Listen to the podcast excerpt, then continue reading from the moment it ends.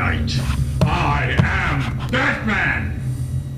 Hello and welcome to a brand new episode of... Wait a minute. We can't we can't call this third degree burn. I mean, what are we gonna... We're gonna call this Sideburns, all right? It, it's John Byrne related, so yeah, that's what it is, but it's not the regular crew. My name is Brian Hughes, and I am joined here by my son, Christopher. Say hi, Chris. Good morning, people. Good morning. Or it's, good afternoon. It's like it's nine o'clock at night. So? I'd, I'd be drinking alcohol if I didn't have to work tomorrow. Actually, I probably would be drinking alcohol regardless. Anyway, Chris is joining me here for a very special show, and um, we'll get into the subject here in a minute. But before we do that, let's just kind of uh, see talk about uh, you know like like we do on the regular show, what we've been doing, what we've been watching, what we've been. I mean, today actually, we went to Fanboys here in Fort Worth. Um, they opened up their new main store over by Richmar Mall, and they were having a quarter comic book sale for all comic books that weren't graded, and I picked up about seven dollars worth. I mean, I just spent about, I don't know, twenty minutes at the boxes. Yeah, well, I, I saw you there. Them. You you were, you you go through those boxes fast. Yeah. I mean, the thing is, if you know what you're looking for, you, you just kind of sit there and go past all the stuff. It's kind of like with baseball cards. You're like, need it, need it, need it, got it, need it, got it, need it, got it, need it, got it. Whoa, where'd this come from? Big Bang Theory reference. Yeah, well, yeah. But, I mean, oh, I was doing that long before oh, yeah. Big Bang Theory. But still. Everyone gets it. Yeah, I think so. I think I think, so. I think anyone who listens to this show and you know reads comics in general, you understand the feeling of going to the store and or, or like you could go to Walmart, you can find dollar comic book packs there or ten dollar comic book packs there, or you go to a comic shop and you'll see comic books and you'll just be like, okay, I got that, I got that, I got that, I need that. Do I want to get that? Not right now. Yeah, it's always like, how much can I afford? Now, what did you buy today? Uh, I just bought some figurines for a D and D campaign I'm trying to run. But, I mean, you're just... I mean, the thing is, we did some D and D last year. Uh, our friend of the show, Mike Carlisle, uh, ran us through Waterdeep. Us and several other friends. Even even my wife was involved. Beth was involved. And we had a pretty good time for it. That took over a year, didn't it? We played six hundred seventy-seven hours worth of that campaign. How do you know that? Because when I logged into the uh, app we were using, Roll twenty, Roll twenty, it showed me the hours I played. Oh, wow. I didn't even look at that. And I saw that I had six hundred seventy-seven hours played. Now, I'm going to tell you, I was asleep for about a third of that. Yeah. Because when it would get real, it was always on a Wednesday, and it was yeah. really so late at Wednesday night. Wednesday nights, we played for a couple seven hours. seven to ten, maybe even longer. And if it wasn't high intense, I would fall right asleep. Yeah, and I'd have to and run I, in the room, and he would nudge me awake while our D M was like, "Chris, Chris, are you are you sure D and D is for you?" Then I mean, if you're well, the thing is, when we played in real life the one time, yeah, I was completely engaged the entire time, and I wasn't even tired, and we were playing late. We we were up until like one. Yeah, that's true. And that's true. so uh, it's well, just we had good food. Too. It's that just on. Really it's food. just about. being engaged enough with the content material. Yeah. And when you're in real life with other people, you are going to be engaged because you have social interaction. So you, you definitely want to do this in person rather than doing it online like we were doing it. Absolutely. I yeah. don't think I really want to play online like that again. Because yeah, because we were we were doing using Roll twenty for the game itself, and, and Mike Carlisle had pro- gotten everything from Waterdeep in there. Now, what I said was, was great about it was the fact that you got all those maps and yeah. the way you got to move the character tokens. Right, right. But if it were me and I had the you know the money to do so, I just have a, a, a T V screen laying down, and you know everyone's pieces would be on the T V screen, and you would just move it like you would in the game right, on right. your P C. But instead, you're going to do it as as. Paper, purse, paper, pencils, boards, and, and yeah, whatnot, and all because it it was a lot more fun for us when yes. we did it like that. Yes, it was. It and was, I think really doing enjoyable. it like that would be much more interesting. Now, uh, away from that topic, uh, what we bought at the comic store, I think we were there yesterday and the day yeah, before. We went, we went to several comic shops yesterday, um, uh, both the collected stores and uh, uh, Comic Warrior. Warrior. Comic yeah, Warrior. Warrior. It's a, a, a shop that we found on... Um, uh, Keller Parkway, or what they call Golden Triangle uh, Road, And um, what did I? I can't even remember all what I bought. I mean, I bought All Star Superman number one. That's right, yeah. And uh, I got, I think I got ma- uh, a Robin issue where it had Peacemaker and the Blue Devil. Yeah, yeah, Peacemaker and the so, Blue Devil. Uh, you got, you got, you picked into those. I, I actually found a uh, a blue. Was it no? It wasn't Blue Devil. There was something there that I, I picked up some older books that uh, I figured would be more expensive that weren't. And um, and they had a, a nice sale going on for the weekend, so we picked up a couple things. That's right, forty percent off. It was forty percent any, off anything, under anything ten dollars. ten dollars was, or under was forty percent off, and anything over was twenty-five percent off. Uh, really a nice shop there, and um, it, it just uh, very well kept and all that. But all the shops that we went to collected, both of them that we went to, the one that's over off of... Um, three seventy-seven and then the one over off of Altamira are very well kept, very well staffed. Yeah. Everybody at these stores are, are, are, are just top notch. And then, of course, we went to Sci-Fi Factory. Now, if you guys are asking what, where are all these comic book shops, D F W has got like nineteen comic book shops uh, in the area that we could drive to in less than an hour. We could do, mm-hmm. I, I, I'm always saying if any of our friends of the show come into town and want to do a comic book crawl, I would be glad to run them from shop to shop to shop to shop just so they could check it all out. We could show them around and, Absolutely. Then, and let them see the Metroplex. And we've got a multi, and it's not just like, you know, just comic books they have there. They, a lot of them always have collectibles, manga, oh, yeah. I mean, Gundams. All, a all lot comic of, book shops have to diversify yeah. to stay in business. And it, this, it, they're all really great. And a lot of the ones around here have some really great people who come in. I remember uh, Pastime Comics yeah. once had Lou Ferrigno come into the shop. Yep, Lou Ferrigno. Uh, Sam De La Rosa's a big uh, guy who always David comes in the Sanchez. shop. Yeah, David Ray Sanchez. Ray Park. Uh, I mean, uh, now Pastime seems to be really good at getting the guests to come into the shop. Yeah, uh, that are not just you know comic book artists or whatever, but also the uh, media guests. They're they're they're getting these guys in, and the the Pastimes guys are not even what you would call strict comic book shop guys. These are guys that opened up their store as a hobby, and they just seem to really know what they're doing. And and their shop is doing wonderful in business, and they promote all these small creators who do artwork and comic books that aren't, you know, usually out on every shelf in the country. Yeah. So, well, but but that, that brings up an interesting subject, and, and we'll do this, and then we'll get into the book because yeah. we we got a lot to cover.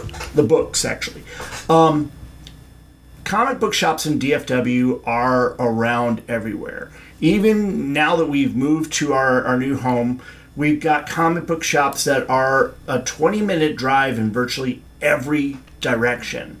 Sci-Fi Factory, Collected, Pastimes, Comic Warrior. There's actually uh, I think it's two, like- two Sci-Fi Factories and two Collected comic book shops within a twenty-minute drive of us uh, in either direction. one eighty-one Comics. I think that one's also a little bit uh, just yeah, and then there's, there's Next Gen Comics. It's, there's yeah. uh, two thousand K Comics over in, in South Fort Worth. There's I mean, there's a lot of shops here, and what it says to me, and the the fact that all these shops are flourishing. Um, of course, they're they're flourishing because they've they've diversified. You can't walk into any of them without seeing a crap ton of uh, Funko Pops. Not just Funko Pops, but, but yeah, usually but you'll see D and D, trading card games sta- and you know, stuff yeah, like that. Statues and, and you know any all all the type of superhero memorabilia and, and fun stuff. And manga. Then you'll find some different things, manga, and um, just I, I mean a wide variety of, of things. If you're in another area of the country, another market, and you see that there's not enough comic book shops, why don't you open one up? I'm betting that a lot of our listeners are probably in their fifties, maybe sixties.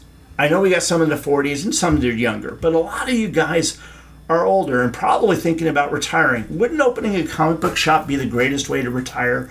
Open up the shop, have all your friends come in and, and you know be a part of it, and then you've got a business going.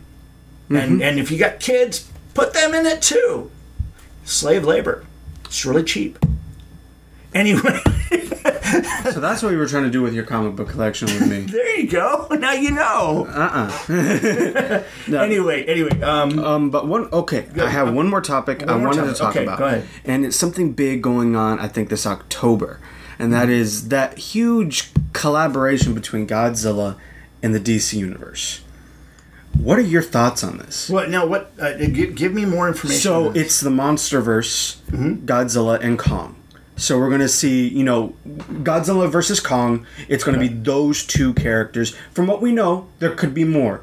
Like Rodan could show up. We don't know. But this was this is basically part of that whole Legendary thing. Now it's I yeah. don't think it's called Legendary anymore. It's um something it, else. I I don't yeah. know, but anyway, still. But, um, but it's Godzilla and Kong. In Kong and maybe more. We right. we don't know because the comic line hasn't actually come out yet. Of course, like I said, October. But it's based off of what's supposed to be the next movie.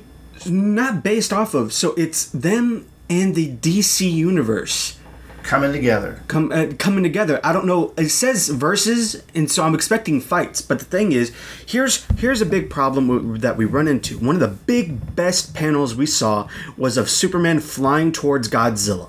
Straight dead center. And I'm like, that looks badass. Yeah. But in all general, in, in general, you know, talking about these characters, Superman should whoop his ass indefinitely. That is one hundred thousand tons. Superman has bench pressed the earth for five days straight. We know that he is powerful enough to just throw, uh, you know, Godzilla into the sun. Yeah. But, you know, there's... And that's what he would do. And that's what he would do. But the thing is, I'm going to say this, and I don't know if a lot of y'all will agree with me, but I'm going to state my reasons as to why I say this. Superman and Godzilla have the exact same powers, just at a different rate. But Godzilla doesn't fly, per se. No, they, they have the exact same power, which is, like, absorbing... radiation, solar radiation, or nuclear radiation. Yeah, yeah, yeah. Okay. Just radiation in general. They yeah. both absorb it pretty well, and that's what they are. They're nuclear reactors, yeah, and they turn that into power. Right, right. And that's actually just what Godzilla is. Now, I'm not saying there aren't versions of Godzilla that could kick Superman's ass. I mean, there's Godzilla from Hell, absolutely overpowered. I don't know this one. Yeah, you'll have to watch about it later. It's so crazy. But still, like I am saying, this is a very weird matchup, but like I said, same powers. It's just, how are they going to write this? How how will they make it to where it can be an even matchup? What power-up could they give Godzilla?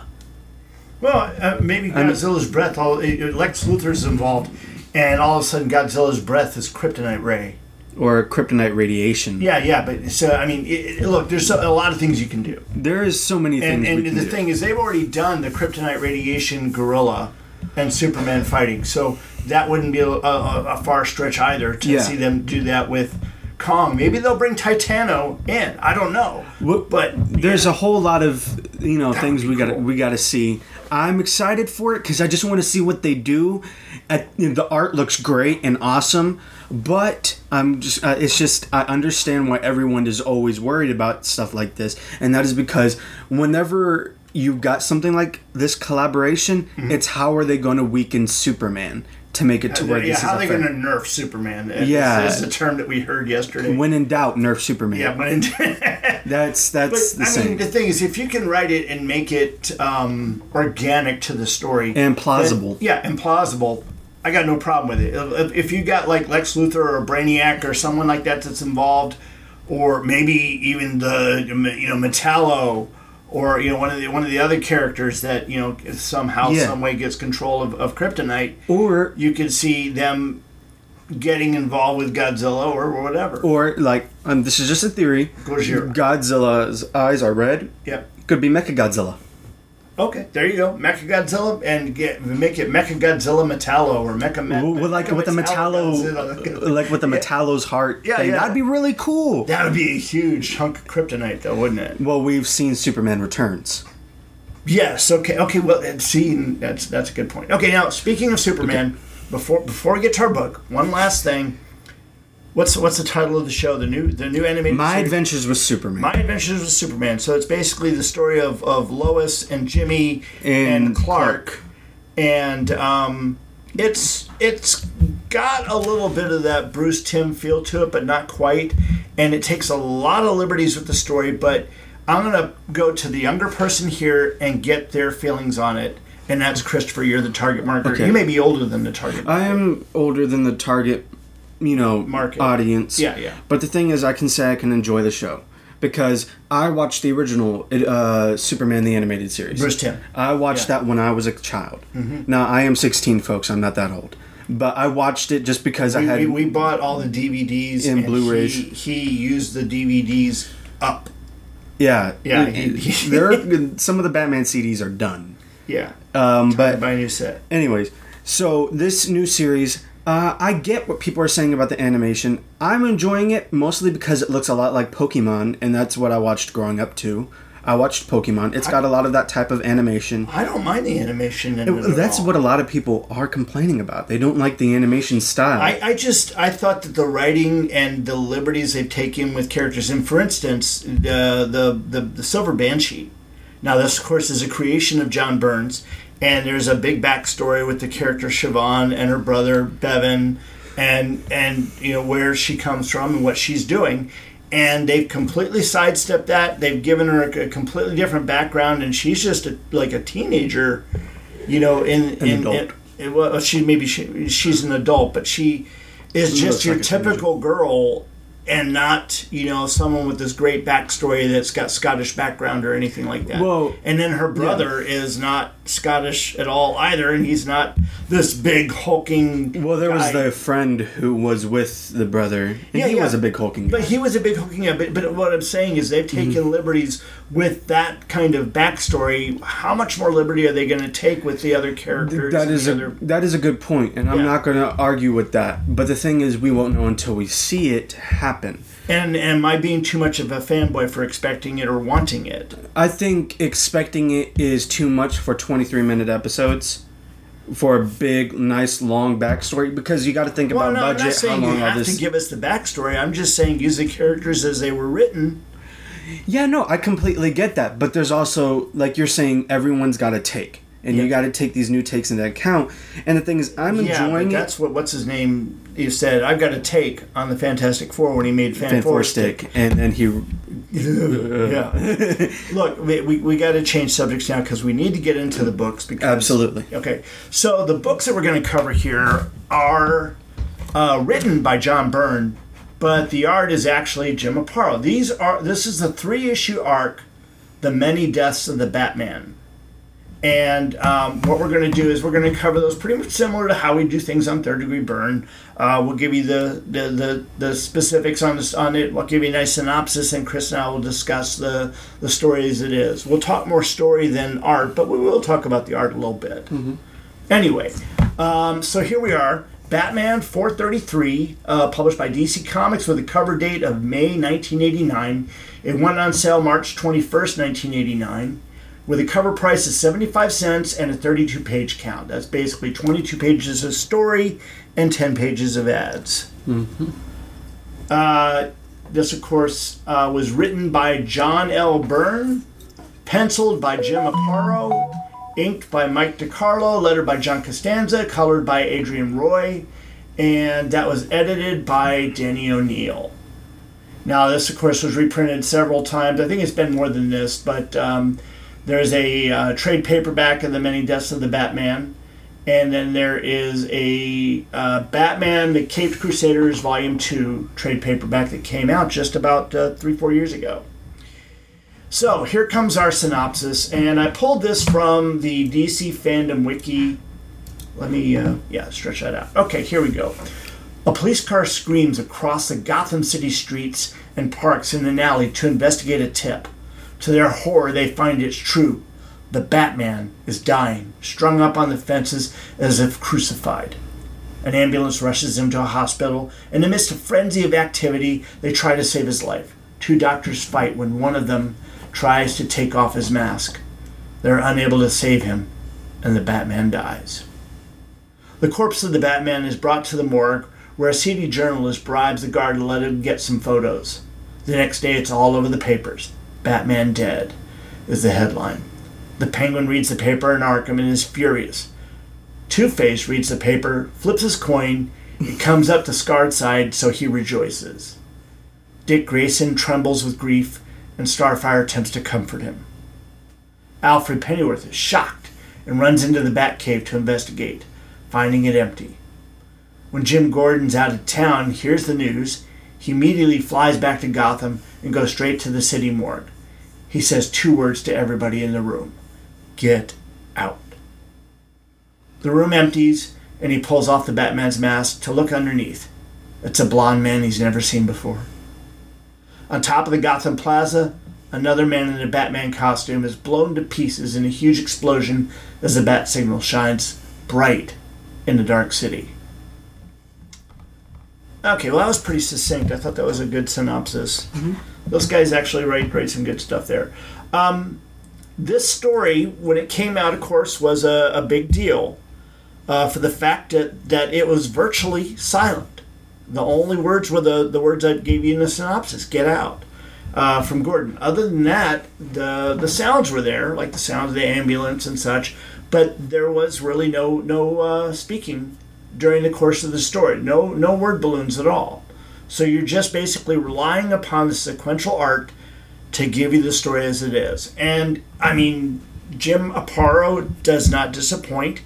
Uh, he's always good at doing sequential art, always good at relaying action and moving the story along so that you're not lost in what's happening there. You you knew exactly what was going on. The police coming down the alley, the drunk sitting there pointing them towards the the body, and then they find this crucified body of the Batman. Now, I say crucified, but he's got like one peg that's hold, nailed his glove into the fence, and then the other one's the other arm is uh, well, tied up. You can very clearly see that they tried to. Yeah, but it's it, it is the pose of the crucifixion. Yeah, it's you a know, pose of with Christ. His head even leaning. Yeah, yeah. At, it's uh, so yeah, you got that there. Then of course, um, ambulance getting to the hospital, and then the hospital. It's it's it's like someone called ahead and said code black, and everybody had to you know mobilize. And they they obviously think they're working on a Batman. Mm-hmm. And I like how when someone's trying to reach to take off the mask, someone else like swats them away and says, "No way, that's not for you." Mm-hmm. And then now this is the one thing that got me here. They actually, of course, they use the the things to try to resuscitate him. The defibrillators. Defibrillators, yeah, but they do it over his costume. Now, I gotta assume that Batman's costume's insulated anyway. If it was a real Batman costume, which this is not, it's an imitation. But if, if it was a real costume, that it that it would protect him from that. Mm-hmm. But uh, but like you said, it's the fake costume, and the yeah. other fact is, not many people have enough time to see what the costume is. Yeah. So it's like you can. It's not really a plot hole. Right. No, I'm not no saying it's well, I mean, the thing is, I, real doctors wouldn't do this. Real doctors would have torn the shirt, the, yeah. the that right off, and gone right down to the chest, right to the skin. And obviously, you know, they, they meant to be this this to be quiet, even though you know that in this operating room, everybody's giving commands and stuff. Someone had to say clear. Everybody had to get their hands off, you know. And, and, and the guy does pull his hands away because there was a guy doing C P R. But he had to pull his hands away. And then, of course, you see the uh, E K G basically doing the flat line and everybody walking away. The guy's taking kind of, the body down to the morgue. Kind of grieving. Yeah, you can tell. I mean, everybody's really b- bothered and sad. And then the C D reporter comes in. He's got that little smile on his face. Like, I just got the story of the He's year. He's the cat that got the, you know, got the canary. And he Ugh, works his way down to the morgue and pays the guy off at the door. And this is the part I don't understand, because he takes pictures of Batman, but he doesn't take the mask off. I guess the, the, the guy just wouldn't let him. Well, I mean, come on, think about it. You, everyone's going to have a respect. No, no, that's uh, not everybody. Well, and again, this is a reporter. Most. Now, he, so he takes a picture of, of him in that. But you know that editor that is that's buying the pictures from him is like, uh, why didn't you take the damn mask off? Sure. And so we see the Penguin in Arkham, and he throws a temper tantrum. We see Two-Face flip his coin and, you know, cheer. And we see one whole page dedicated to Robin and Starfire. I actually thought that was a little too much. You mean Dick Grayson? Well, yeah. Uh, at this point, yeah, that's right. He is he he's actually Nightwing, but yeah, Dick Grayson. I can't help but say Robin.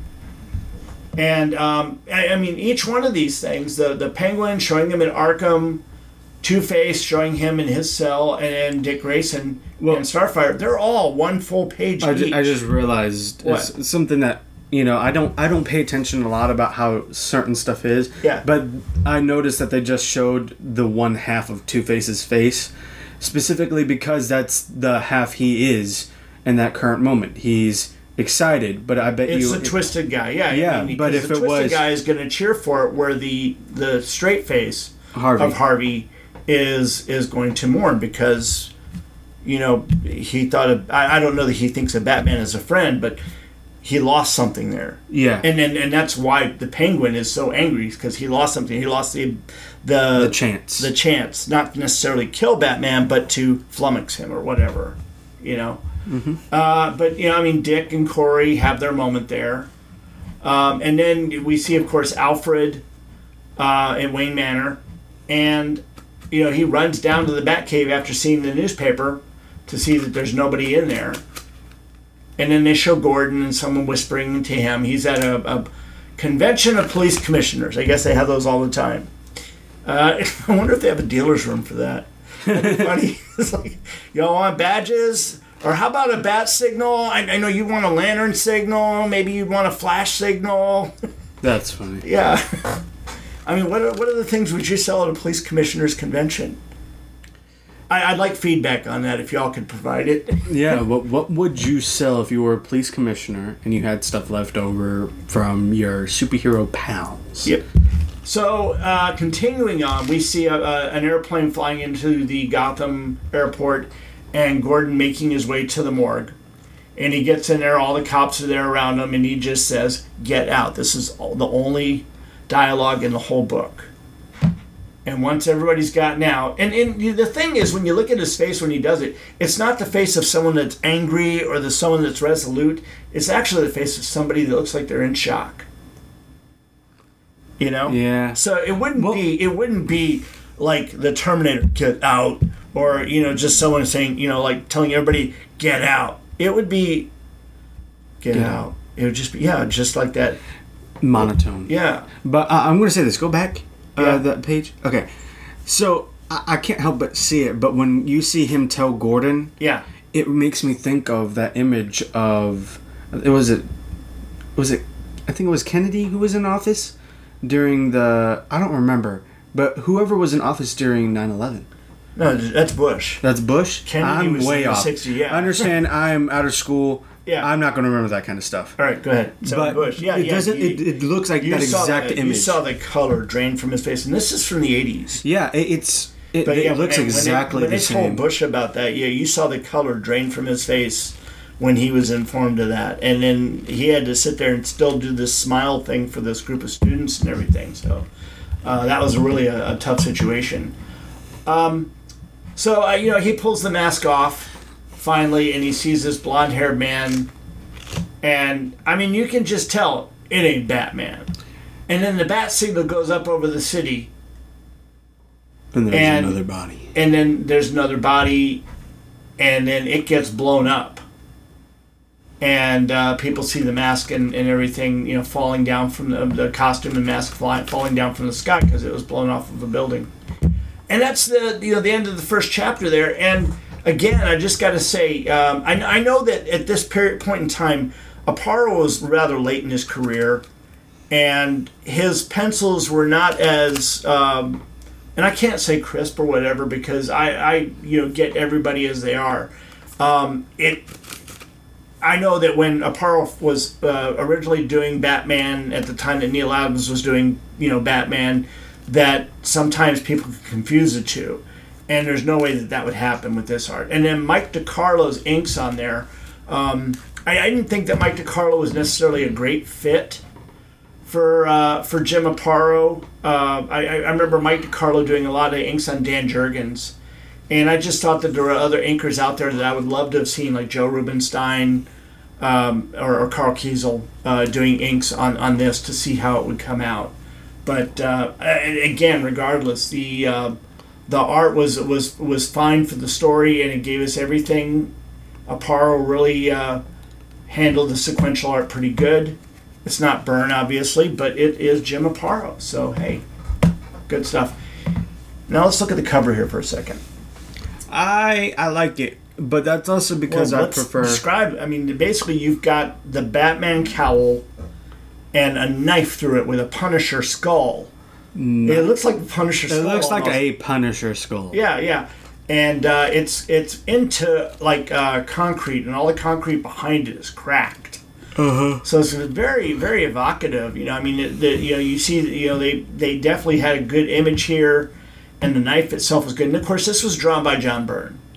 Yeah, I, I'm gonna say I do like it uh, quite a bit, but that's also because I like I prefer the um the blue highlights over the black instead of the the black tone that's underneath the blue in most of the story here. Yeah. But that's just because I, I more or less grew up with more of a black suit with blue highlights. Black, mostly yeah. mostly watching the Conroy series, that's that's what I grew up with. Yeah. Okay, so if um if we're going to grade this, what kind of okay, let's we're going to give a grade for the story, for the interior art, and for the cover, and then we'll have an overall grade. Okay. Uh, now for the cover itself, I'm giving it an A. An A for the cover? Yeah, I, I thought that's a great... That's an awesome So cover. You're giving that like a ninety-three or ninety-five? Yeah, I give it about ninety-two, yeah. ninety-two. Nin- ninety-two. Yeah. I'm going to... Uh, and this is just me. Uh, I'm going to... Uh, even though I said I liked that, yeah, it, it just... It's not my favorite. It's It's got something going on, and it gives you a general idea, uh-huh. but it makes... It doesn't draw me in to make... Like, if this was on a shelf, yeah. I'm not going, I want that comic. I snatched it right up when I saw it, so... So, yeah. that's that's just me. That's yeah, just yeah. me. No, no, I got you. So, I'm going to go with an eighty-four. So, B. So, okay. B. Now, the story, also, and I'm going to give that a high B. It'd be like an eighty-eight, eighty-nine. Okay, for that, I'm going to give it an A. ninety, ninety-one, ninety-two. ninety-one, ninety-two, good. Because um, I think it tells you it tells you everything you need to know without almost any words being said, and I think that is what makes it so great, because if you're able to do that and you're able to it's it's intuitive, it's nice, right, and right. I like it. Well, and, and so, and I, so I, I mean the thing is I, I will give the art uh, the higher grade here. I'll give the art a ninety-two also um, because, okay. because it is so sequential. I mean yeah no I'll give the art, I'll agree with you on that, but not the inking. No, no, and then that's the, the thing. It would have had a higher grade if it had better inking. Well, I'm not saying this because you said it earlier. I'm saying it because yeah. I the only scene I can truly say I liked with the with the inking yeah. was when Batman looked crucified. I think that's the only part where it looked its best overall. And that's because it didn't have any of the facial... You know, it didn't have faces in it. Yeah. And, and I think it, it, it looks better for that. Um, but, I mean, the thing is, and the reason why I'm giving it such a high grade is because the art tells the story without any dialogue. And, I mean, that's a testament to the writing, the way they came up with the story, and what Jim Aparo did here in telling the story without needing any, any anything. And, and, and you'll see that, that the grades change differently in the later chapters when you've got dialogue also in there. So we'll take a look at that as we move on. Now, but now um, I'm going to say this for the people at home. Now, what I said earlier about the cover, yeah. I understand if anyone is confused by this. That is because, and this is just what I think, yeah. um, I've been spoiled by modern artists and covers today, and a lot of the covers today have a lot of different... It's more encapsulating because there's more colors, there's more stuff to pull you in, mm-hmm. and usually there's something else there. And I think I've been spoiled by that as a newer and, you know, younger audience. And and that's part of why you and I are doing these things together, what we're doing here and what mm-hmm. we're going to be doing in the future. We'll talk about that later. Mm-hmm. Uh, it's just, you know, to kind of show, you know, the difference... Uh, uh, you know, the, the enjoying the aesthetics differently as a young person today and an older person today. And I, I, I hope that we're able to demonstrate why you, each of the uh, opinions are valid, even though his is kind of stupid. Oh. I mean, I'm kidding, I'm kidding. Anyway, um, mm-hmm. but yeah, what I'd say about, you know, the thing is this cover, though, you know, basically tells you what the story is about. I mean, it gives you...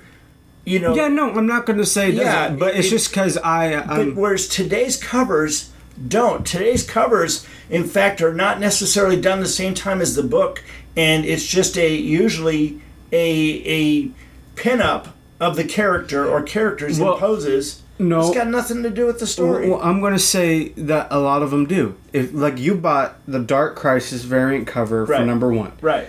that showed you a lot. It had this dark mass encapsulating mm-hmm. Jonathan Kent. Yep.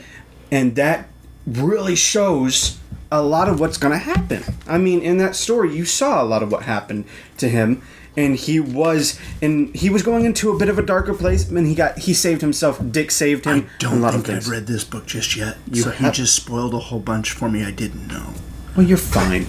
You're not going to. I know. I've, I've got all. Anyway. No, I've got it all in my reading stack. But you know, anyway. Um, but it sounds but, like both of us gave this book a low A. I, all, I say all, ninety. Together, all together, all t- the final score for the whole book on both of us is. Like a, a ninety. I'll give it a ninety, ninety-one, flat. Somewhere in, in there.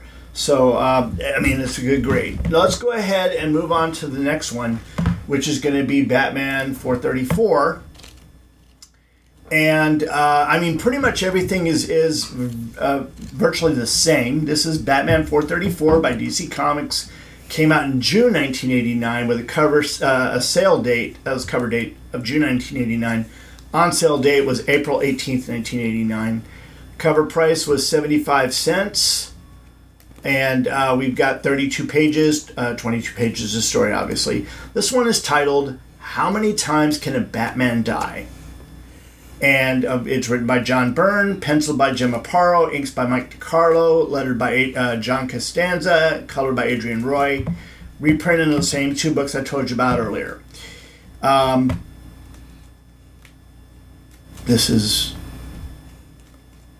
Did I miss something here? That was okay. So four thirty-three was that one. four thirty-four is this one. Okay, so here we go. Here's a synopsis for Chapter two, How Many Times Can a Batman Die? Batman finds himself in hot pursuit of a mysterious cloaked person across the rooftops of some small city. And when he finally captures the person, both of them fall into the river. A few hours later, a body is picked from the Gotham River by the Gotham City Police Department, and they're shocked to learn it is apparently the Batman's corpse. The doctor, the doctor, assistant coroner, verifies the death to Commissioner Gordon, and they arrange for the body to be taken to the morgue, where the cause of death will be revealed. When they remove the cowl from the corpse, both Gordon and the doctor recognize the man as Mark Jenner, former stock car racer, who was paralyzed in an accident years before. The doctor believes Jenner couldn't could perfectly be the Batman, but Gordon knows better, as this is the fourth dead person wearing a Batman costume. Later in his office, the G C P D headquarters, Gordon examines the evidence and tries to make a connection between all the victims, but he's unable to come up with something. When the autopsy results are revealed, the doctor informs Gordon that Jenner drowned, but the water in his lungs reveals he didn't drown in the river. At that moment, the notorious athlete, uh, Peter Allison, arrives at the sweatshop gym in order to fulfill his end of an arrangement with the manager of the place. The manager, however, is baffled at Allison's presence in his gym, but allows the stunt to continue as it means free publicity for his business. Allison then goes to the changing room and comes out dressed as Batman, much to the manager's surprise. Allison starts performing some acrobatic movements on the bars when he is shot with a crossbow from the storage room of the gym. The bolt pierces Allison's chest and kills him instantly. When Gordon and the police arrive to investigate, they also learn that the tip of the bolt was poisoned to make sure the victim would die. While investigating the crime scene, they eventually find the murder weapon, and the gym's manager recalls that the crossbow Olympic champion had recently arrived to the city. All right. In the meantime, Batman has captured a cloaked woman and takes her to the French authorities when he learns about the supposed death of Batman back in Gotham. Following their only lead, Gordon and the doctor go to interrogate Raphael DiGordia, and his, oh, excuse me, Di, DiGiorda, at his mansion. On their way there, the doctor insists that the man who had been killed could have well have been the Batman, as she believes that uh, there to be many of them. However, Gordon knows this, knows better, and he is certain the Batman is the only one man who sacrificed for the, the city is sometimes greater than the gratitude shown for his actions. Eventually, Gordon and the doctor arrive at DiGiorda's place, and they're shocked to learn the man is already waiting for them, dressed in a Batman costume. DiGiorda explains that he was invited by Bruce Wayne to a costume party and that the Batman costume came with the invitation. Gordon starts telling DiGiorda that the Batman of the Batman murders, but he ignores the warning, and right then the doctor comes to the wrong conclusion that Bruce Wayne is the killer. Gordon steps forward and defends Wayne as a respected citizen, but the doctor's opinion stands. As the two of them argue, DiGiorda collapses and is dead seconds later. Back at the morgue, Gordon and the doctor learn that DiGiorda was poisoned with a special chemical that was coated in the Batman costume. Without any delay, Gordon makes arrangements to go to Wayne Manor, whether to interrogate Bruce Wayne or to save him altogether. Gordon and his men arrive at Wayne Manor, where a weary Bruce welcomes them into his house. Gordon informs Bruce about the Batman murders, but Bruce has not received a Batman costume. It is then that Alfred recalls that a package came earlier in the day. Bruce opens the box with Gordon and his men watching closely, and indeed, they find a Batman costume inside. Without any doubt, Bruce and the others realize that he was the target, but the murder attempt has failed. When the police officer takes the belt of the costume and locks it together, the suit starts melting the cupboards it was placed upon with a strong acid, which would have been a gruesome death for Bruce Wayne. Although the crisis has been averted, Bruce makes the most important question: who is the next victim? Elsewhere in Gotham, a fat bald man has been lured into a trap by a city gal, and he's forced to wear the Batman costume before the killer strikes again. So, I mean, the, the story gets a lot more involved. Of course, it gets a lot more involved with dialogue. And it's active. And, and it's... very active. And it's everywhere. I mean, you've got several people coming in and several characters you've never seen before. And it's got a little... Uh, uh, uh, uh, couple switch switch fakes moments uh, that uh, get you here, and I think well, like the best one actually is, you know, from the opening sequence. Mm-hmm. You see, and I didn't realize, you know, just by looking at it that it was Paris or France. You know, you just see. No, uh, I, the thing is, I did, and it's only because the Eiffel Tower, right? Back well, not there. just the I, Eiffel Tower, but the way that the structures looked, and you know, yeah. I was in a French class, so you saw plenty of those, and so I was like, that does look. A little it bit it like didn't France. Occur to me off the top of my head. I was just when I was yeah. reading it the first time, I was just looking through it, and I didn't realize that was the Eiffel Tower, and them having the two lights on it kind of just distorts it a little bit, so you mm-hmm. can't actually tell that it's the Eiffel Tower. And then Batman's running across the rooftops with this woman. Now, go now. Is this Batman or is this somebody in a Batman costume? And who's this person with the red cape? I, I can almost safely say it's Batman. I mean, look at those calves. Well, I mean, the the, the, the first guy that they found was very muscular too. Uh, I so. know. I'm doing. I'm joking. And of course, that was because that guy was a bodybuilder. Yeah. Apparently. But um, so he's he's following this red cape figure. And they get into a fight and wind up going into the water. And then, of course, you turn the page, and the next image is them fishing a dead Batman body out of the Gotham River. And it's like, what just happened? I mean, because he went into the water, and then, what, he's just dead? He just drowned? Well, that's a good point. Yeah. It doesn't make sense. But um, we get we start getting dialogue here, and we've got this new um, pathologist who thinks that she's the female Quincy. That's a story, a T V show from the eighties. But um, I'm gonna be honest, she annoys me a little. But well, I get her at reasoning. One point, I was thinking maybe she might have been the killer. Uh, okay, here's where I was. I was thinking she was the killer. Yeah. And the cop who picks up the belt, for some reason, I thought. He was a victim? And he, that he was going to be a kill. That he was the killer. Oh. But no. But and, no, and, I, I was way wrong. But that's just because I was all over the place with this, and that's the point of it. It gets you going all over the place. Who the hell is the killer? And why? And why is all this happening? Because, I mean, really, and, we didn't get... We, we did find out that one guy was, you know, a stock car racer, mm-hmm. one of the very best. Yeah, what's the what's the deal with the the choosing and picking the people? But... We find that out later. But, I mean, this man, Allison, he comes out, and, I mean, he's one really prissy prince. Uh, he reminds me, actually, of North Star from Alpha Flight, the way he acts and, and, and everything. But he looks like Tim Matheson Otter from uh, Animal House. Mm, yeah, I, I can see it. Yeah, yeah, it looks like it looks like Otter but, from Animal House. I'm like, this is this is. But he seems a lot thinner than when he walks in in his street clothes. And then he changes into the Batman costume. And all of a sudden, there is this hulking. Yeah, I mean, Batman. Rib cage doubled in size. But then he gets right in the heart with a crossbow bolt that kills him instantly. I mean, there's just, you know... Hey, I'm... At least it was instant. And yeah. It wouldn't have been like Bruce Wayne's death, freaking acidy horror. Yeah, that that would be nasty. But... Ooh, but like I said, this is a very interesting issue. I, I think it goes the, into depth. In fact, is looking at this page here where he is uh, the the gymnast is flock. I mean, just women are flocking around him and everything.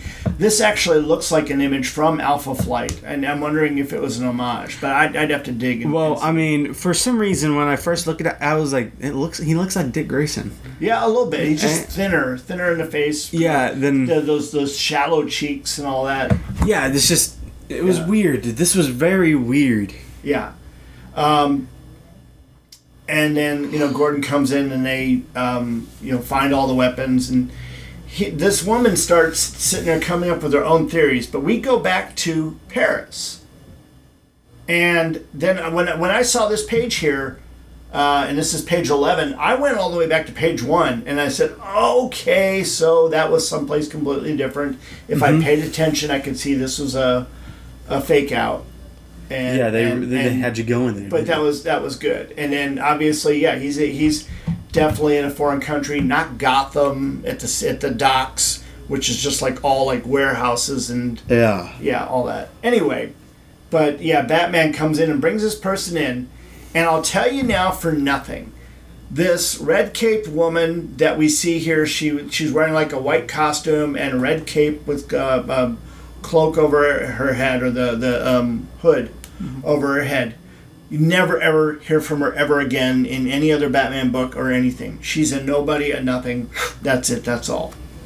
Damn. Yeah. And so Batman sees the newspapers, you know, one, Batman, one of the... Dead. Yeah, the yeah, Batman more. Um, but we go back to Gordon and the, the pathologist is there sitting there talking over uh, their ideas, and Gordon goes in and strong arms this... Um, This one rich guy, uh, that well, it was the butler for a rich guy. It's not Bruce Wayne. It's not Alfred. Um, and the guy, that's where the guy is already dressed up, mm-hmm. like he's he's being invited to Bruce Wayne's party. Oh, uh, the Italian guy. Yeah, Di Giorgia, Di Giorgia. It's weird. Well, the thing is that the editor in chief at, at D C Comics at the time was Dick Giordano. Oh, I just thought he was really into pizza. Or or, or Giordano may have retired by this point. I, I'm not sure. But anyway, yeah, no, yeah. He, no, no, it's not DiGiorno. Yeah, no, I know this. But DiGiorno. At least, at least yeah, he caught on. It's, it's similar, yeah. But yeah, no. Um, and I like how he like invites him in and is like, "How y'all doing?" Yeah, yeah. He, he, I mean, he's he's doing his thing, and and they're talking, and it's funny because the guy puts on the Batman costume and he's parading around in front of them and everything, but they get so locked in conversation, and it's because she thinks that Bruce Wayne is the killer, that they get so involved in their conversation they don't see that this guy is starts dying. Sweating and he's going down, and he he dies, he dies. right he, there. He dies in seconds, too. That's what's... You got to think about it, though. He dies in seconds. What the hell did they well, lace him? You, you almost have to assume that Gordon actually knows that Wayne is Batman. Oh, I think Based he knows. On how, oh, no. how heavily he de- defended him here. Well, there's that, and but... his talking about... Earlier, when he was talking about how he knew the Batman... Yeah. And, and shaking hands I, with them and all that. He, I think he... I, you know what the funny thing is? He what? know he's gonna he's gonna be like he shook Batman's hand and then he shook Bruce Wayne's hand, and that's the moment he knew. Is this like um, um, Mary Jane Watson in the Tobey Maguire Spider-Man? She kisses him at the end of the movie and realizes, oh, it's the same guy that I kissed upside down. Yeah. She's not kissing enough people apparently. Anyway, um, so uh, at this point, Gordon and and the pathologist. They go to Wayne Manor. Bruce Wayne comes out. He's in his robe. And I'm going to say this to y'all. I, I was reading this, and I heard him in Kevin Conroy's voice. Yeah. In the in my ears, I could hear the Bruce Wayne, and then when he became Batman, you heard the Batman. Yep. And I, I, I, it, it's crazy how your mind does things like that. Mm, I mean, back then... Um, Who were you? I, well, you know, the thing is, for a long time, when I would read Batman, I would hear the Adam West voice. And I'm not talking about the Adam West voice that you would hear on the Batman T V series of the sixties, but the, the Adam West Batman voice that you heard on Super Friends. Hmm. Because he reined in that... that... awesome Batman, you know, he, he yeah. didn't do that. He he he played it straight, and um, so I was able to to read it in that voice. But now I'm I'm hearing Kevin Conroy. So yeah, I think, and we all know why. Yeah, yeah. I mean, she's just awesome. But yeah, so they get the R. costume, and um, I mean, again, Aparo's sequential art is is really pretty good here in, in all of this. There's no, no doubt what's going on in the story. Yeah, when reading this, I, I didn't feel like I was reading. I did feel like I was watching like a, a miniseries play yeah. out in yeah. front of me. And so I was it, it was more enjoyable. You were engaged. Yeah, I was very well engaged. Now, a lot of comics, you know, if there's a lot of reading to do, he's like, uh, too long, didn't read. You know, well, it's not like if there's too much. It's just like if there's got to have something to keep moving the story along. Yeah, it's got to have something to make me more in- intrigued. And, and I got to say, the acid that, that should have killed Bruce Wayne. It's freaking brutal. This is nasty acid because it's got everything looking, looking like, you know, someone just made the nastiest pot of spaghetti. No, no, it looks like someone just threw up some crazy-ass Pepto-Bismol. That that or the Horta attack, the Horta from Star Trek attacked. Ugh. Uh, anyway, and then so now most of the guys that have been killed in the Batman costumes have been guys that have been decently in, in, in decent shape. shape, you know?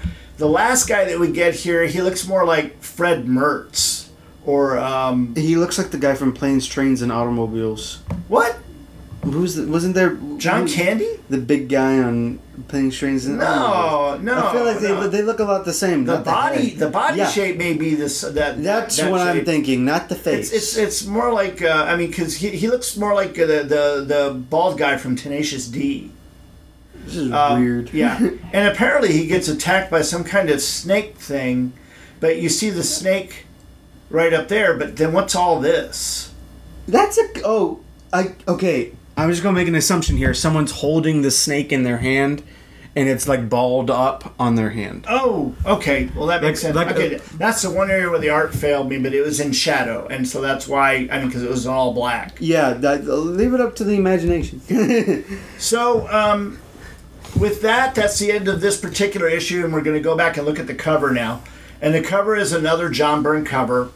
And it's in the morgue, the city morgue. And this actually looks like the morgue from the movie Night Shift with Ron Howard and Henry Winkler. But anyway, regardless, uh-huh. um, you see uh, Commissioner Gordon over at one side, out of the out of the light, and then in the light you see four of the five. morgue con- uh, five yeah five of the morgue containers open up, and all these Batmans.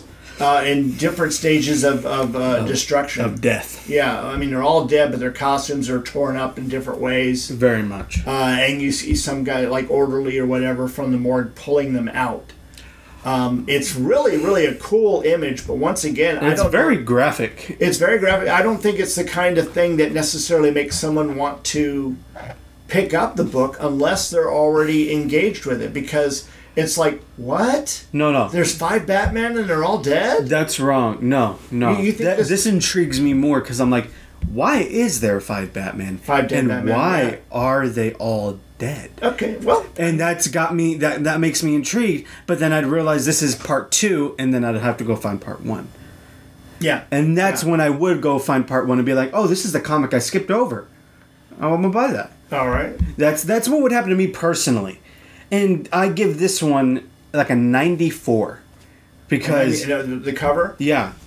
Because it's got more... It, it intrigues me way more and it pulls me in and I feel the need to want to buy it. Okay, I would I would give it an eighty-six and it's because... I, I I don't know. There's something there's something missing from it. I can't explain what it is. It's a good... It's a great cover. I love it. But I don't love it. I'm not in love with it. Yeah, that's what you say to a girl when you're breaking up with her. I love you, but I'm not in love with you. Okay. Anyway, um, but yeah, eighty-six, and then so the story again, phenomenal, really good, moves along. Um, there are things that you don't need to know, so you never find out, like who's the girl in France and stuff like that. It just moves along, and it presents you with a lot of information. And uh, I think that Chris and I may get into an argument on the last chapter, though. But, uh, yeah, I'll give mm. the story a ninety-five. I concur. And then the art, ninety. Maybe eighty-nine. I mean, it, it's uh, a high B. I'm going to give it a ninety-two. ninety-two? Because uh, uh, I love the France scene there. I think it looks great. And yeah. I love how, what's his name, Mister Allison is drawn. Yeah. I love the way Bruce Wayne looks. Because Bruce Wayne, to me, looks great there. That side shot of him. Yeah. You can see the cheekbone. You can see how he looks. Him coming down the stairs. It's great. And how you were talking about the sequential art. Yeah. It really flows along the story. So you have this idea of everything that's going on and how fast it's going on. Yeah. And yeah. so I, I give it a ninety-two because it really does go along nicely. And you see... Uh, like you see a scene and it will happen in three panels, but it feels just right. It doesn't feel too extended or too little. There's only one thing that's actually missing in this type of story that you expect in every police story where you have murders like this, and that's at least one person losing their lunch over what they're seeing. You know, you see the guy that's yeah. got the crossbow bolt or... Well, someone should have lost their lunch the, the on guy, that Pepto-Bismol mess yeah, yeah, of acid. The, the, the thing that, yeah, but I mean, the, the guy dying there in the, the in the costume, or just any of those cases where they would fish the body out of the water and all that. It, it, it's just, you know, that's the one thing that didn't happen. You didn't have any one person. And you, I'm just like, I'm sitting there looking around the, the artwork of the murder scenes as as they're discovered, and there still is not any one person that's... But we do got to take in mind, it's Gotham. Yeah. They've well, seen some oh, shit. This is true. This is true. There is that. So, like, yeah. But anyway, so um, so the art. Um, what was your... ninety-two. ninety-two, and I gave it a ninety. So uh, and I really like how Batman looks there. What page is that? That's um uh, twelve. Yeah, I like twelve, his face on the third middle panel. I think it looks... Uh, it, it's, when, when he looks at the newspaper, yeah. Yeah, the confusion that it has there, it's it's palpable. Well, I'm only mostly dead. Anyway, uh, he so, would say I've been dead since I'm eight. So since I was eight years old. Yours is a solid A. Uh, mine is a B plus on that one. A B plus to maybe an A. Yeah. That's, that's what B I plus, think you were saying. Okay. Um, and so now we get to the third one, and um, let me make sure I get the right thing here. four thirty-five, yes. Okay, so this is Batman four thirty-five, uh, cover date July nineteen eighty-nine. So guys... eighty-nine, nice. Yeah, and, and I just realized the last issue came out uh, just days before Michael Keaton, Tim Burton's Batman... Debuted. Debuted in the theaters. That's that's actually that's kind of good for us since we watched the, the Flash recently. Uh, yeah, and uh, uh, I, I get a lot of that's, people that, didn't that's care for another it. Time. I we'll, we'll talk about that for another. Yeah, you, you liked. I liked it. I didn't dislike it, but yeah, it's for another time. Uh, so yeah, the on sale date May twenty third, nineteen eighty nine. Cover price seventy five cents. Page count thirty two cents. Uh, written by John Byrne, pencils by Jim Aparo, it's by Mike DiCarlo. Yeah, thirty-two pages with twenty-two pages of story. Sorry. Uh, letter John Costanza, colors to Adrian Roy, reprinted in those books. Yeah. The title of this one is Chapter three, The Last Death of the Batman. And, um... yeah, this is uh, it's okay-sized uh, synopsis. Uh, all these synopsis I did get from the D C Fandom Wiki. Um, actually, pretty good uh, write-ups on there. So uh, check it out if you want to learn stuff about the about the books. Um, this one didn't have a lot of background uh, information. None of these actually had a lot of background information other than the characters that were involved in it and you know their final disposition. And strangely enough, when I went to Byrne Robotics to try and find out about this storyline, there was only one um, thread that was specifically about it, and that was a person that twenty-five years later was asking John Byrne a series of questions about how he came up with the story and everything. And Byrne's story was, dude, it was twenty-five years ago. I don't remember anything. I mean, that's that's basically what he said. And he even used the word "dude" in his art in, in his response. Wow! Oh, yeah, I damn. know. I was, like, I was really surprised. Anyway, so here's the synopsis of Chapter Three: The Last Death of the Batman. I'm gonna get some water because my mouth is getting dry and that makes me stutter. Ah, me, me, me, me, me.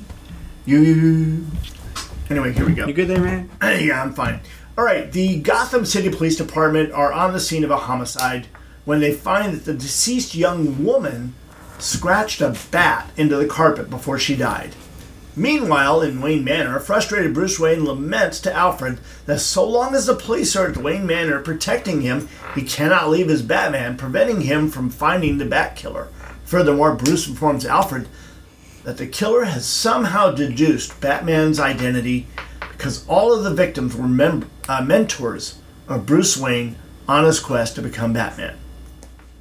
At that moment, Commissioner Gordon goes over the evidence and tries to find a connection between the murders, and eventually he realizes there is one killing among all of them that doesn't fit the pattern.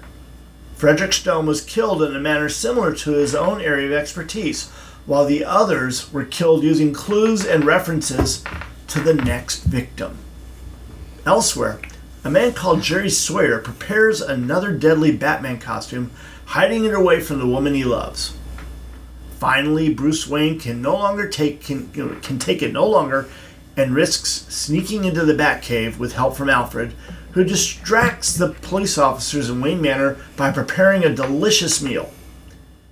In the cave, Batman analyzes the list of the of the Bat Killer's victims so far. Knowing the killer's pattern, Batman deduces the next victim would be Aurelius Bach, the man who taught him about toxins and poisons. However, his deduction comes too late as Batman learns that Bach had been found dead shortly after his arrival to Gotham. Moments later, Batman meets with Commissioner Gordon for the first time since the whole affair started and learns about Gordon's deductions regarding Stone. During the conversation, Batman explains the killer's pattern and his confusion regarding Bruce Wayne. After this, Batman follows the pattern of the killer and deduces who the next victim would be. Jerry Sawyer, the killer, meets with Mister Shastri to give him a Batman costume, but Shastri is in fact Batman in disguise. Batman tries to stop Sawyer, but the electrified costume stuns him long enough to allow Sawyer to escape. Back at the Batcave, Batman analyzes the evidence and finally deduces that Jerry Saw- Sawyer is a forged identity created by Frederick Stone, one of the former members of the once uh, one responsible for starting the whole Bat killing. At that moment, Stone makes his last-minute arrangements to kill the next victim, a man called Campbell, and he leaves his house in a hurry, much to the woman's concern. Batman appears after Stone is left and warns the woman to leave her home as a security measure. Finally, Stone's about to kill Campbell in his hotel room when he's stopped by Batman. Confronted by the Dark Knight, Stone reveals that he had deduced that he had trained, Bat- trained Batman in the past when the Dark Knight used a technique to defuse explosives only known to him. Fearing that some of Batman's greatest enemies might deduce the same, Stone faked his own death as part of the Bat killings and started to kill people who trained Batman. Adopting the new identity of florist Jerry Sawyer, and thanks to his own deduction, Stone managed to find many connections to the Dark Knight, and his ultimate goal is to eliminate as many mentors of the Dark Knight as possible in order to prevent an eventual conflict with Batman, with Batman's enemies. Excuse me. Finally, Stone inquires as to how Batman found him, and the Dark Knight reveals that all the information he needed was provided by the woman that the police had found, who was also murdered by Stone. After hearing Stone's confession, Commissioner Gordon and the police arrive on the scene, and they finally capture the killer.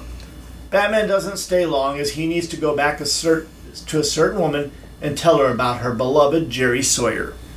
The end. Yeah. Okay.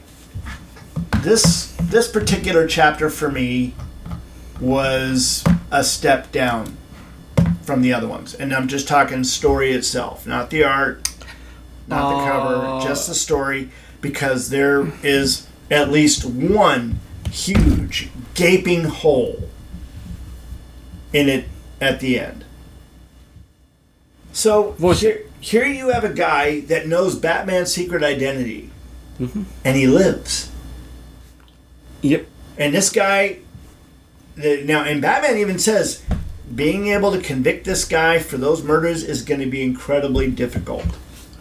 Yeah. Because well, they're, they're not going to have the true forensics, uh, uh, you know, evidence that they need. I mean, they've got all this stuff, but linking it to him is going to be really, really difficult. Unless, of course, they can figure out where he got all those cheap Batman costumes. Yeah. Well, I'm going to say this. Uh, I I agree with you, but I also... I'm going to say this. If if he's left alive... Yeah. It's not going to be for long. What happened to Joe Chill whenever he found out who the Batman well, was? Well, Joe Chill went and told everybody. Exactly. You know, hey, I... I, I did the... Ba- I made the Batman. I know who the Batman is. And everyone, you know, like... But this uh, guy is so afraid of being killed. He's not going to tell anybody, I trained Batman. Yeah. I mean... he that's the one thing he definitely doesn't want to do. He's going to go to, go to prison probably. He's probably going to go to prison anyway for trying to kill the Batman and killing all those other people. And what are the criminals going to do? They're going to go, hey, he's one of us, you know? Mm-hmm. But the thing is, this guy knows Batman's secret identity, or at least he thinks he knows Batman's secret identity. Yeah. And do you know what? How many times we hear from this guy after this in all of continuity? Never. Never. Guy never shows up in any stories later. Now, as far as Byrne's concerned, he only did... a few Batman stories. Um, aside from this, he did uh, some of the Batman Black and White. And those kind of take place almost in a, a different continuity, it seemed. And then he, what he did in Generations, which was, again, in its own continuity. So, you know, he never had to do anything to follow back up on the story. But nobody else picked up on it either. But here's a guy, probably in prison, maybe walking around, that knows that Bruce Wayne is Batman. I mean, we basically got two characters out of this story that never have been used again. Yeah, the uh, the coroner also. Yeah, we the never... three. Damn. Oh, and then the other one was the, the cloaked woman in Paris. Yeah, that was one of the ones I was talking yeah, about. Yeah, yeah. Yeah, she she so, never shows up anywhere. And I'm like... well, we you never could, get a name for her either. Yeah, you you could do something cool with her. You could you could, you could do something. So I don't know if Byrne ever planned to go back and do any more Batman. Now, Byrne says himself that he doesn't like to do Batman, Batman stories per se because they're mysteries. You have to sit there and really set the dominoes in place, and it's just too much to sit there and worry about and think about to do on a regular basis. So he never had any interest in doing Batman books as a regular basis. But I kind of think that maybe he was planning at some point to come back and touch on the storyline again. Yeah. But he just didn't get around to it, which leaves this big, gaping plot hole. Yeah. I and mean, I think that's also why he didn't want to talk about it on his own forum. Yeah, because it's just... I mean, there's a lot of stuff. And uh, I, overall, I liked the story. Oh, yeah. I give the whole... Th- I mean, okay, let's just go on this one first. Well, I mean, we haven't talked really about the art at all. Well, yeah, and, let's and, talk about the cover, the art, and the story. Well, then, I mean, let's let's talk about the inner, inner book story and art like, like we've been doing. Now... Um, This one starts off with uh, that that the the woman uh, killed in her room, and she had scraped into the carpet the bat symbol, and somehow they were able to deduce, conflate that with the other storyline, and figure out that she had some had uh, oh yeah because uh, with Jerry uh, dealing with the flowers, he had some of the stuff from you know his florist yeah. job that. Uh, was left behind as physical evidence. That's how Batman was able to trace him. But uh, I actually like the, the part in here in the story that Alfred and Bruce and trying to figure out how to get Bruce down to the Batcave when all those cops are downstairs. Yeah. And what Alfred does is really funny because he goes into the kitchen and he pulls out a roast. Uh, yeah, pulls out a roast and t- uses the microwave. And he states they've only used the microwave like twice in... In the, three years, yeah. In three years. Yeah. But somehow the, he comes to turn this within a matter of minutes. Looks like probably twenty minutes. Uh, he makes a... Uh, no, fifteen, remember? He said fifteen and, Batman, and you know, yeah. Bruce said... Yeah, yeah, yeah second that's more. Right. No, uh, eleven minutes later. So it's twelve minutes. Uh, okay. twelve minutes, is yeah. He cooks that thing in the microwave for twelve minutes. We're talking like prime rib. You know, is what it looks like. or it could be, you know, a, a rump roast or something like that. But he cooks that in the, in the microwave and then just se- serves it out for the guys. You know, the entire ha- room. Yeah, has the guys come in, come in there and eat that. And I'm just like, okay, I don't know about you, but I know enough about cooking meat in the microwave. That's not going to come out good. It might smell good, but it's not going to taste good. It's not yeah, but this is good. Gotham. You got to think about what they usually get. Okay, well, there is that. There is that. Um, and this one actually gave us some Batman in Batman's costume uh, doing, you know, different different things. And so we get to see some classic Jim Aparo Batman, which I always love to see. Um, now, and I don't think that Chris necessarily appreciates it so much because it's so much blue Batman. Blue no, I, Batman. I, I enjoyed it. Okay. The only thing I didn't really care for was the black, the little black, you know, shading on the face. Oh, yeah. But when it gets real close in some shots and the lighting changes, like that shot there in the bottom right of the left page. Uh, what page is that? twelve. Yeah, page twelve, bottom left, I mean, bottom right panel. Uh, I like that shot. That looks great. Yeah. Uh, the only thing I can really say I didn't care for is where the ears were placed. Hmm. And that's because I, I prefer... I, my overall favorite Batman well, look I, is I mean, Arkham Knight. The, the thing you got to understand is that the bat ears in comic books are floating ears. They, I mean, because if you look here, the, uh, on, on the top of page uh, thirteen... As he's standing there, the right ear is forward and the left ear is actually back. Whereas on the previous page, the left ear is forward and the right ear is back. Well, that's perspective. It, but it, it's perspective, but it's it's still they they're floating forward. Yeah, it, and back it's weird. Too, I mean, like right here, you can tell they're even. And when you go to the bottom right of page thirteen, they look yeah. like they're in the back of his head. Yeah. It's this is really weird. But see, I, I mean, that's never ever bothered me through all the years of reading Batman comics. That okay, I'm going to say that it's consistent. That bothers me. Okay, and that's just because I I, I like it better than Robert Pattinson's ears. Bat I, ears. I don't like how his are so thin. Yeah, my favorite bat ears, Arkham Knight, in the pristine edition suit. He looks great. They're not they're not too long, but they're pointy and they look. Great. And in, in, in movies, it's Keaton's. But uh, for me, in the movie, uh, I'm gonna go. My well, my favorite is Ben Affleck's costume, because I mean, come on, you, you got to be honest with B V S Batman costume. I don't. I don't. Know. Not so much. I, I, I still. I still. Uh, uh, okay, I'll say this. I, I like. I like the costume. Uh, yeah, in in B V S, I like the way the costume looked, but it is not per se Batman. It, but it was a cool costume. Uh, I'll say this. My favorite. One of my favorites is Michael Keaton in the Flash movie. He looked great. Yep. But uh, I did not care for Ben Affleck's in the Flash movie. It was it was pretty mid. But that was blue and gray. I mean, I I, I mean, I... Well, no, it wasn't the blue and gray. It was just anyway, the costume look. Yeah, I know, but we're we're getting away from yeah, this. But sorry. Let's go ahead and finish. We digress. Now, the the thing is that in, in this story, and I almost get the feeling that the, some of the pages were rushed a little bit, and I don't know if that was DiCarlo or Aparo or what, um, but they, they kind of look less like Aparo and more like Gil Kane. Um, with a little bit of Ross Andrew um, in the art. And I don't expect my son to, to recognize that because uh, he doesn't. But uh, you see how this page here just looks different from all the other pages. Typically, that's not something I, I you know I look out for. But yeah. I understand what you're saying. And I did feel that way when I was reading and this I'm, here, I'm too. I'm looking at page fifteen here, by the way, is where I'm seeing this. And, uh, I mean, it looked less... It didn't look as right. And that middle page down there uh, below... I, it just didn't look right to me. Batman's face did not look right. What were you talking about here? That that page oh, right middle. There. No, right middle, there, right there. Yeah, it did not look right. He's trying to put his costume on over Burns. I know, no, I understand and so that. He's gritting his teeth and he's sweating. And but yeah, yeah. I mean, just the overall look. I don't think that's how a person's face would look. Yeah, actually, and that's that's just the the artist trying to.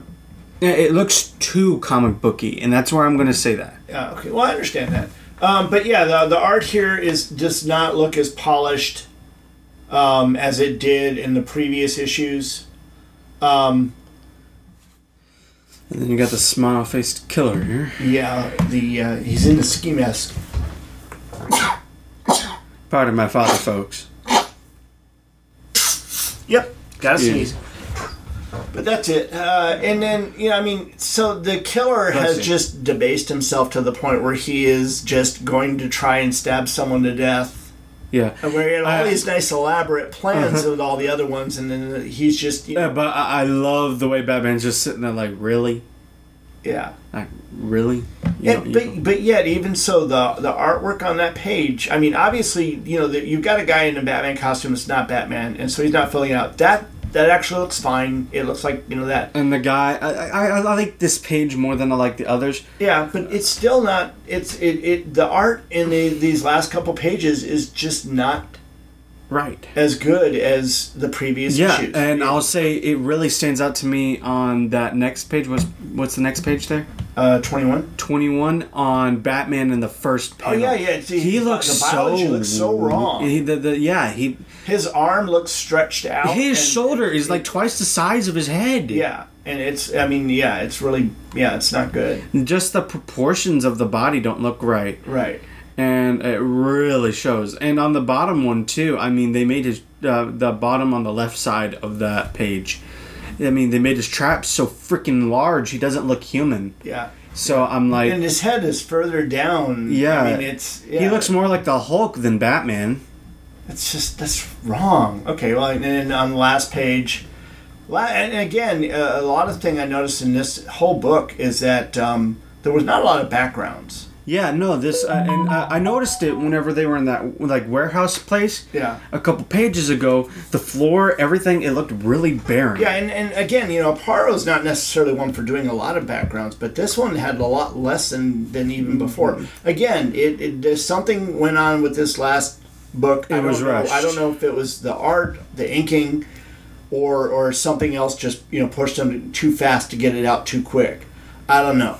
But, um, I mean, I can say that the bottom middle panel on... Which page is this? This is twenty-two. twenty-two? Yeah. Uh, the bottom middle panel, right there, he looks pretty fine. Yeah. Uh, I say he, he looks massive. He looks like uh, Arkham I, Asylum Batman. Still, his shoulders go away. His yeah. Traps, everything, everything goes, like, way too big. He looks like, like Arkham Asylum Batman. Yeah. But, like, uh, even here, the biology looks off. Yeah, well, his, the middle, his the head panel. Is too high. Yeah, but... It, it, and then his back, or his back in his shoulder, his shoulder's too far. His pecs and the rib cage and everything, it's just wrong. Something, yeah, something went wrong here. So, I... I, I and the again, cowl looks like Pattinson's.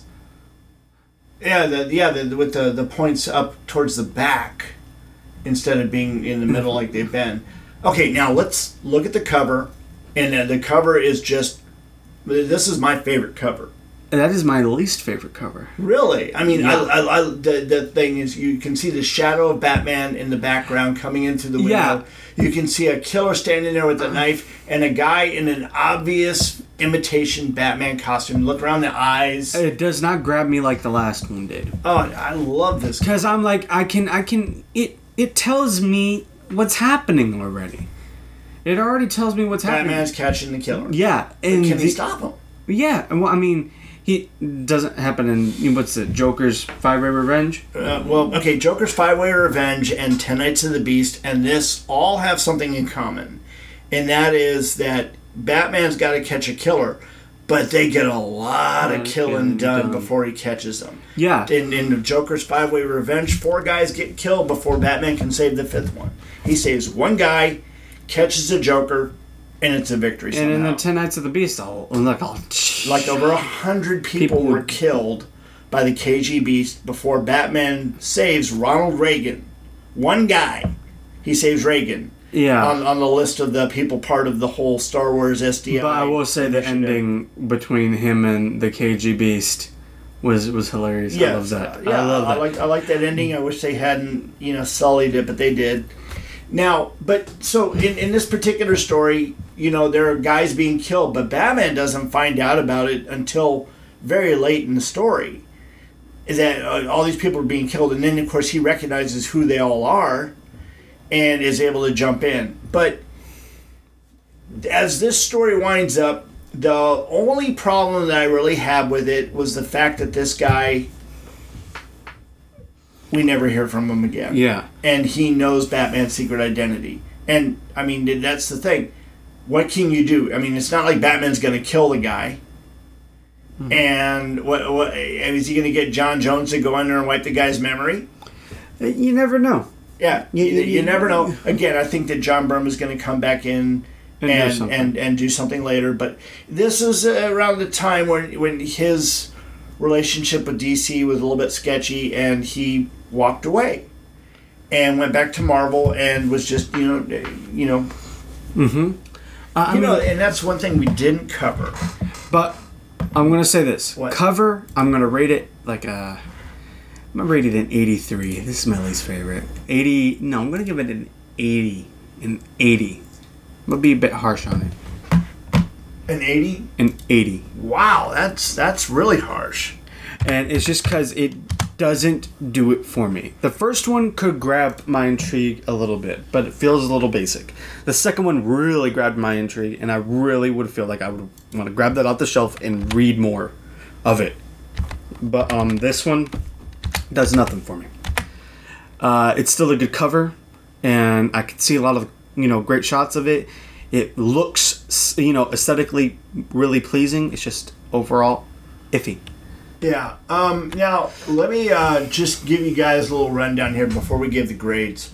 Uh, this, of course, is July nineteen eighty-nine, and we didn't give what he'd done in the months leading up to all this. So, May of eighty-nine, which is when issue four thirty-three, the first one, came out, that that time, um, Classic X-Men, of course, a reprint book came out. Um, I'm not sure, oh, that's a British reprint, so I'm not going to do that one. But Marvel Comics Present number eighteen came out, and he did the cover for that, um, I believe. But there's a Blinded by the Light, Naked Exposure, X-Men Tease, A Christmas Card. That's what's in the Marvel Comics Presents number eighteen. It's when Marvel was putting out a comic every week. Mm-hmm. That had a bunch of stories and such in it, um, to compete with D C Comics Action Comics Weekly. Star Brand number nineteen, finale, so that was the last chapter of the Star Brand. Uh, New Mutants number seventy-five, King of the Hill, that's Magneto coming back out as a villain. She-Hulk number one, Sensational She-Hulk number one.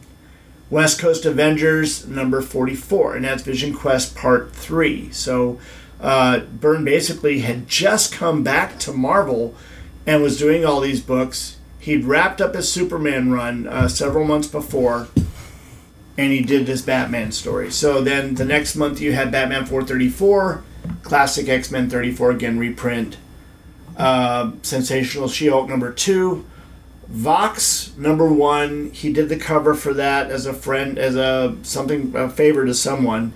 And they made a huge deal about John Byrne doing the cover for an independent book at the time in their advertising. They mentioned his name on the thing like five different times. How often do you see a book with John Byrne cover? You know, it was crazy. And then um, West Coast Avengers number forty-five, Vision Quest Part four. And then finally the one we just covered, um, Batman four thirty-five, Classic X-Men thirty-five, Marvel Age seventy-six... And so I'm figuring that's just like uh, uh, uh, our work of upcoming work in Avengers or Sensational She-Hulk.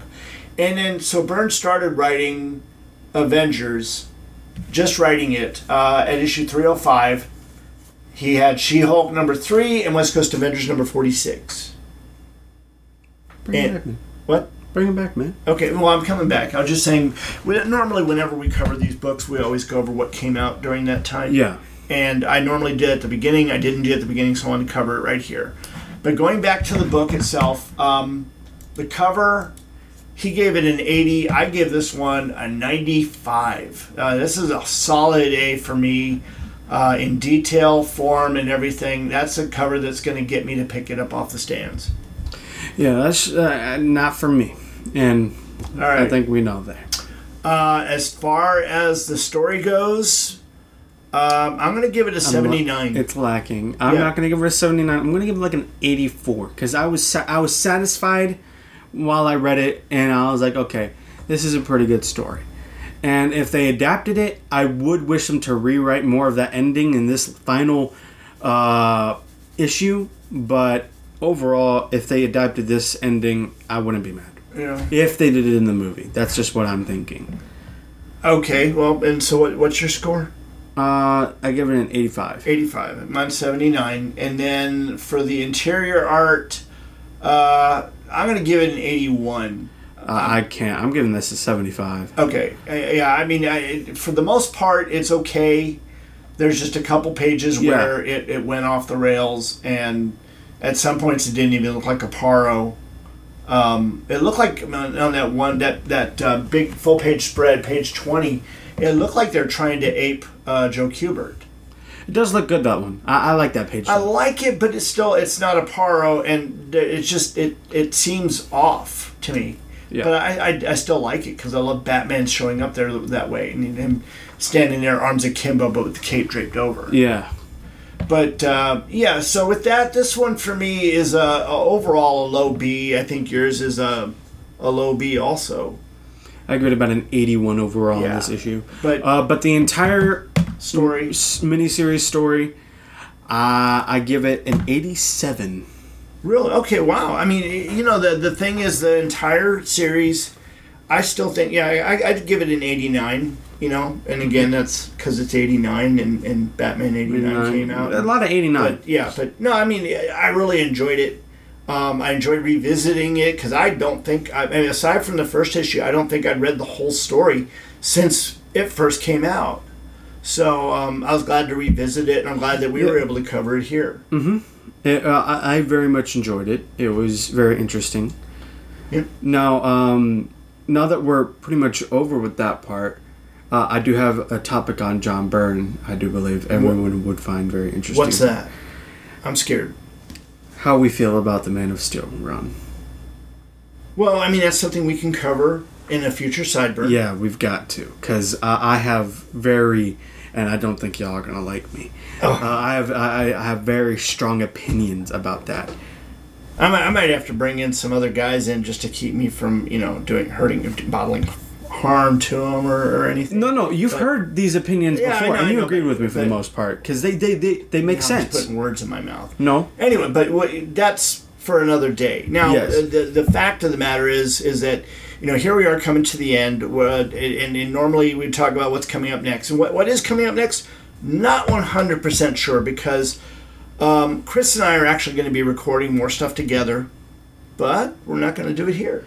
Uh, yeah. Not on Third Degree Burn. So this is a little side announcement for everyone here. If you enjoy hearing me and a younger generation talk about this kind of stuff, and you enjoy hearing the older generation, such as my father here, yeah, old fogies like ta- me, talking about this kind of stuff, um, we do have an additional member who will be joining us in this show.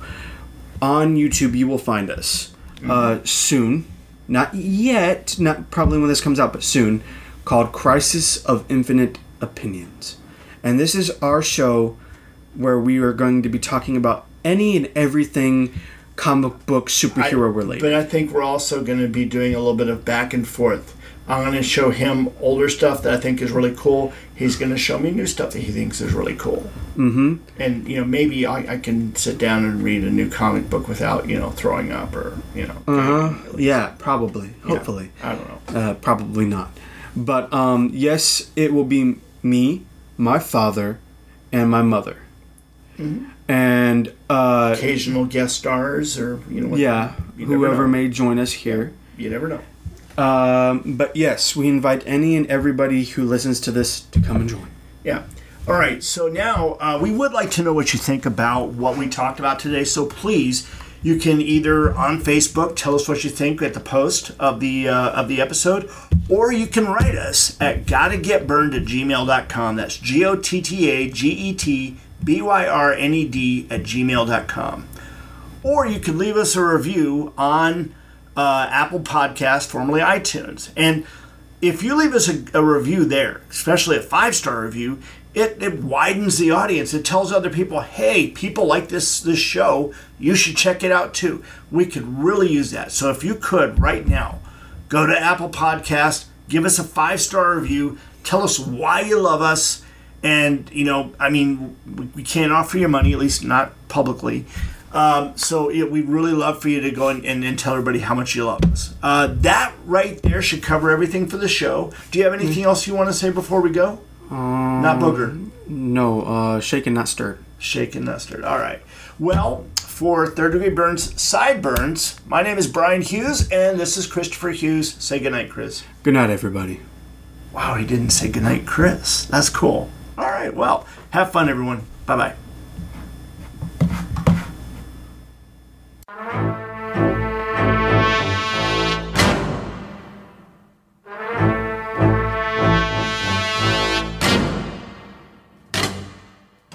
Thanks for listening. You can find us and many other great shows at two two freaks dot com. That's T W O T R U E F R E A K S dot com. Third Degree Burn is spelled with the number three, R D D E G R E E B Y R N E, and is part of the two two Freaks network of shows. Follow us on Facebook and Twitter. Just look for Third Degree Burn, spelled with the number three, and Burn spelled B Y R N E. Compliments, complaints, and recipes can be sent to gotta get burned at gmail dot com. That's G O T T A G E T B Y R N E D at gmail dot com. Drop us a line and tell us how we're doing. Till next time, this has been Third Degree Burn. Some men aren't looking for anything logical, like money. They can't be bought, bullied, reasoned, or negotiated with. Some men just want to watch the world burn.